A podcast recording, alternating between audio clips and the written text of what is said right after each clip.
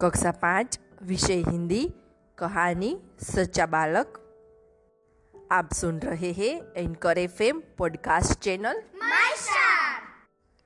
एक समय की बात है। एक लंबा काफिला बगदाद की ओर जा रहा था। रास्ते में उस पर डाकू टूट पड़े और लूटमार करने लगे। उस काफिले में एक नौ वर्ष का बालक था। वह एक और चुपचाप खड़ा रहकर इस लुटमार को देख रहा था। मैं डाकू हूँ। मैं नौ वर्ष का बालक हूँ। मैं डाकुओं का सरदार हूँ।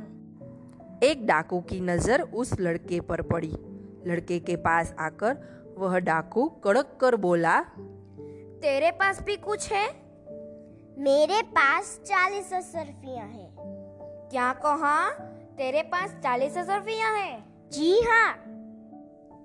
डाकू लड़के का हाथ पकड़कर सरदार के पास ले गया। उसने अपने सरदार से कहा ये लड़का अपने पास चालीस अशरफिया बताता है। तेरी अशरफिया कहाँ है? लड़के ने अपनी सदरी को फाड़कर उसमें छिपी अशरफिया निकाली। उन्हें सरदार के सामने रखते हुए कहा ये देखो सरदार बताता है लड़के अशरफियों को इस प्रकार से रखने का उपाय तुम्हें किसने बताया? मेरी माँ ने इनको सदरी के अस्तर में सिया सी दिया था जिससे किसी को पता न चले। तो तूने अशरफियों का पता मुझे क्यों बताया? मैं कैसे झूठ बोलता? मेरी माँ ने कहा था बेटा सदैव सच बोलना झूठ बोलना पाप है। यह छोटा बच्चा अपनी माँ का इतना कहाँ मानता है कि ऐसे संकट में भी झूठ नहीं बोला।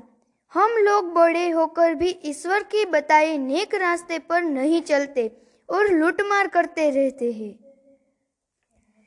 सरदार बात तो ठीक है। सरदार डाकुओं से इनका लूट हुआ सामान इन्हें वापस कर दो।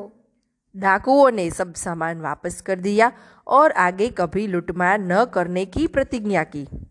सच बोलने वाले, इस बालक का नाम अब्दुल कादिर था। बड़ा होकर ये बालक महान संत हुआ।